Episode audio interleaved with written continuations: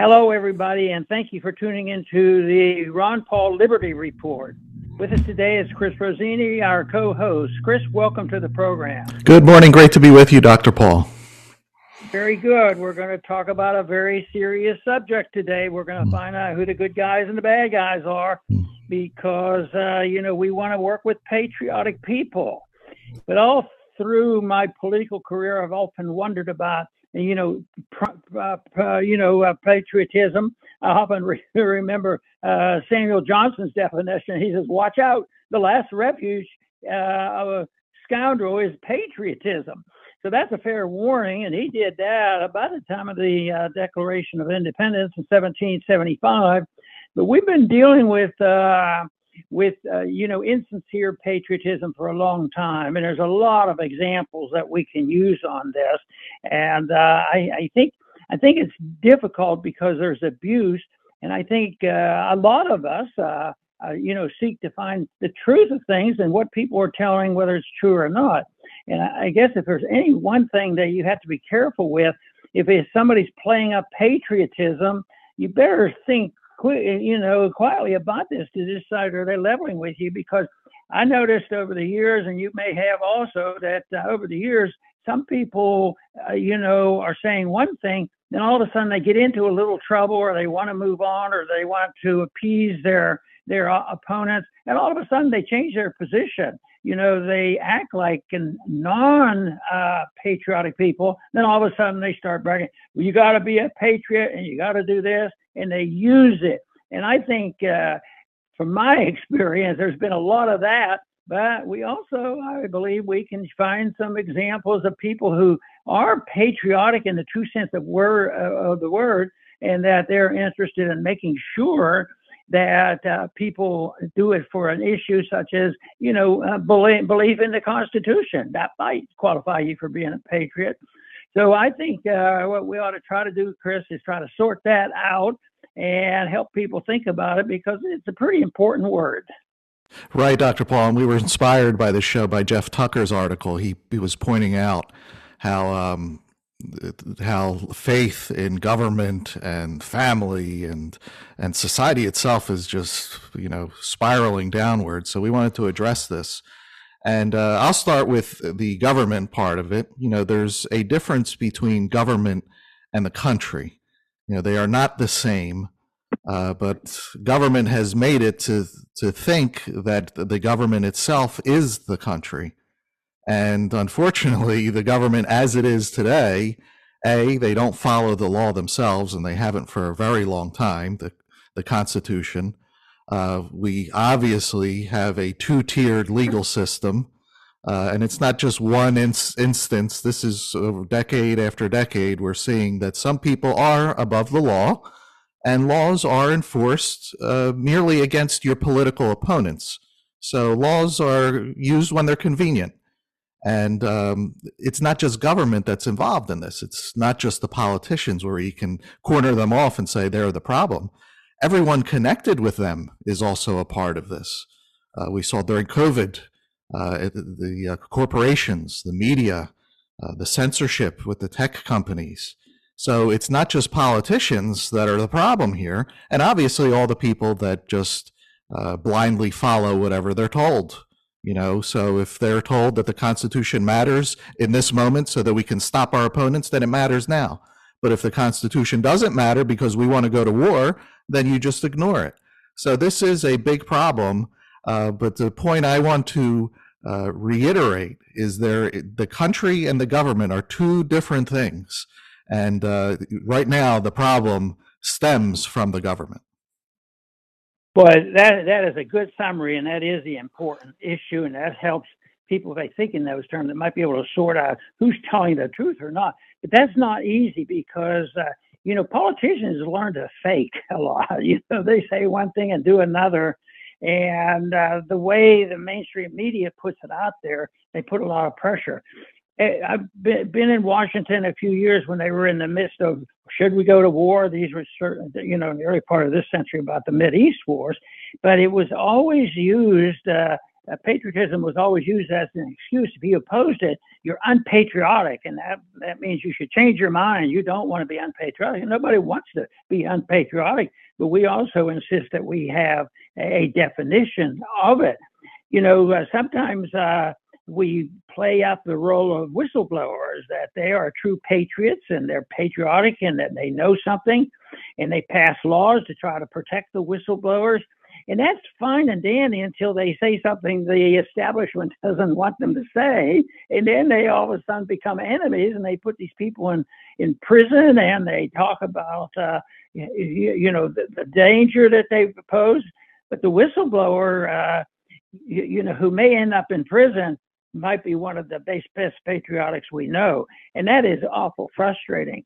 But patriotism and that tone has been used for so long. And uh, certainly, I remember, you know, uh, a lot of the wars that I wasn't directly involved in, like World War II and Korea War. I was involved in the in the 60s, and that's when I started thinking about this. That this noise that they get from the from the government, they're always, uh, you know, justifying the war. And then it's it's not unusual here to say, boy, you're not patriotic, you know. And during the, some of my campaigns, I would say, some of these wars are illegal and they're not going well. And we've been there for 10 years. Why don't we bring the troops home?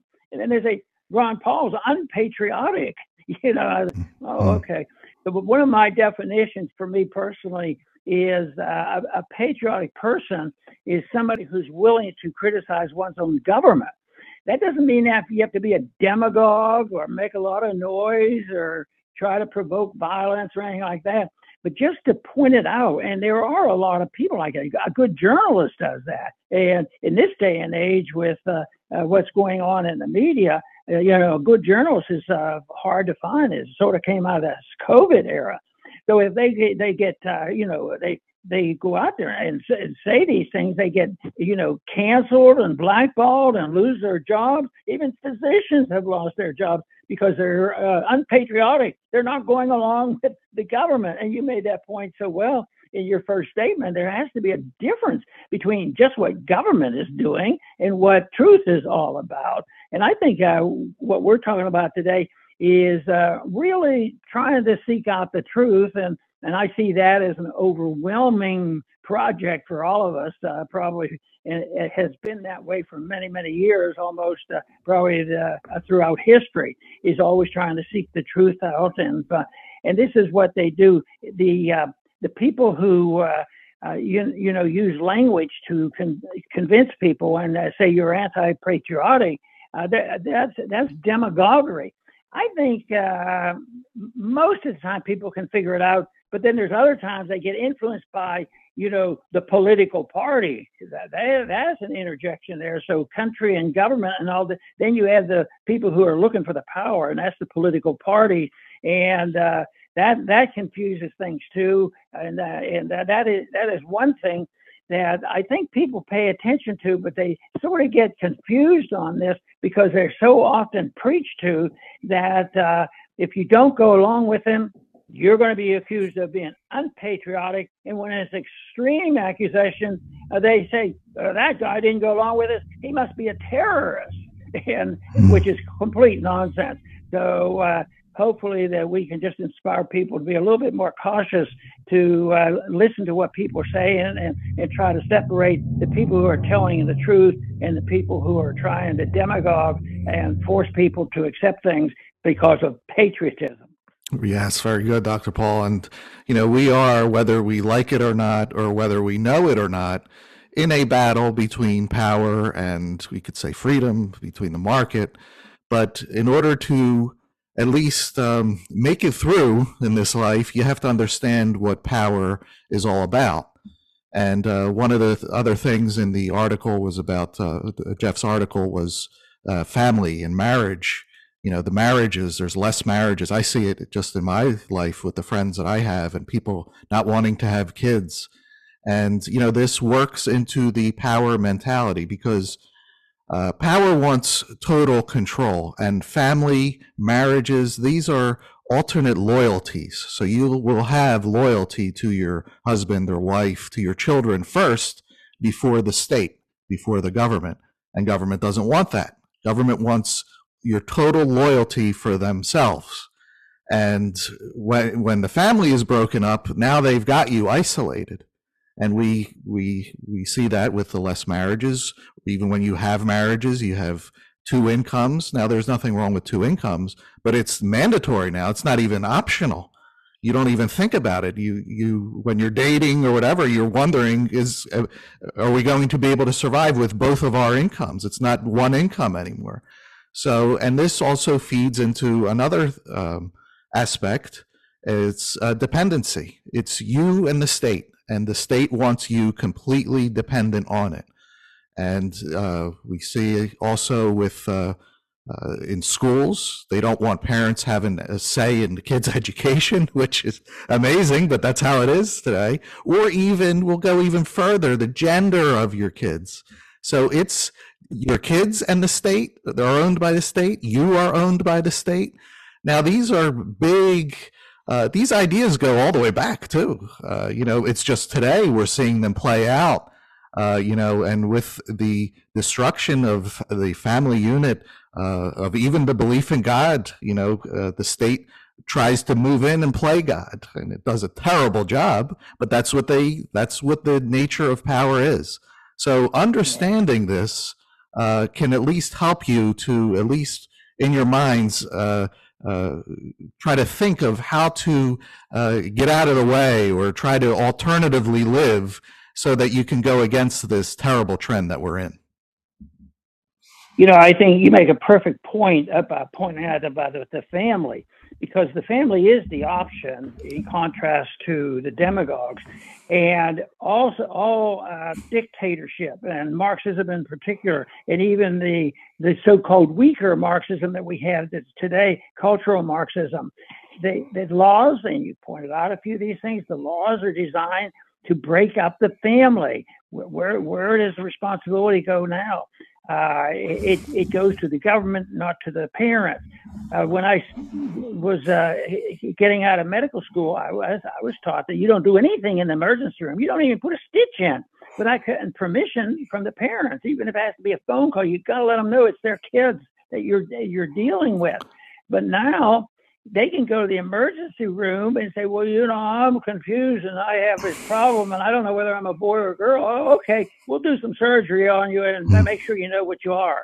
You know, and you talk about major decisions going to a bureaucratic state, a government. It's, it's just horrible. So the family has to be destroyed in that case. So the answer to the many crises that we're facing today, which are going to get worse, whether they're economic or social or wars or whatever, the real answer is exactly what you said. It has to be found in in the family. But most people say, you guys sound like a bunch of anarchists. You don't want the government to do anything. But I'll tell you what, it's, it's the opposite of anarchy because it, the responsibility of the government is self-government and family government, which is the thing that's been around for as long as we've had history that the family's been known. And there's always been this contest with government because of people have this, uh, certain people have this burning desire to be, you, you, know, authoritarians and the boss and run things and tell others. So to, to me, it's a it's an issue of good and evil, and I see that uh, you know one size, uh, you know, a voluntary group is family and decent.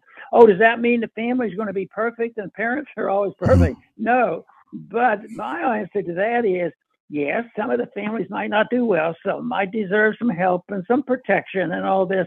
But when you take these monsters and you put them at the head of the government, when they mess up and say you do this and this and you don't need any of these laws and you don't need to do anything, it means that everybody's affected by these laws. Uh, but if an individual goes astray, yes, it's a serious thing. But the persuasion still has to come from our spiritual values, you know, our, our beliefs, our local communities. And uh, so that's still government. And, and to me, a much more efficient government uh, when you think about this. But to get labeled, uh, you know, uh, you know, unpatriotic is really the tool that is so frequently used and that's what we have to be cautious about. We don't have to say, well, we'll crumble. Oh, I, I, don't like to be called unpatriotic. Maybe being unpatriotic in this day and age very often could be exactly the opposite. Maybe those are the people who are the patriotic people, like I mentioned, the whistleblowers. They might be the more the, the, the greater patriots, and uh, so many of them have end up in prison. Yeah, it's a shame, but true. And uh, I'll finish with my closing statement, Dr. Paul. Uh, the great enemy of the state, at least the state as it is today, is the truth. And uh, as can be expected, when the state is so massive, the truth is treated as misinformation. So whenever anybody tells the truth, they are misinforming the public. And lies, uh, the other side of the coin, are the facts. They're fact checkers. The fact checkers will give you the lies. Um, it's it's an upside down situation, and you know it goes even further to where they will even contradict themselves on purpose.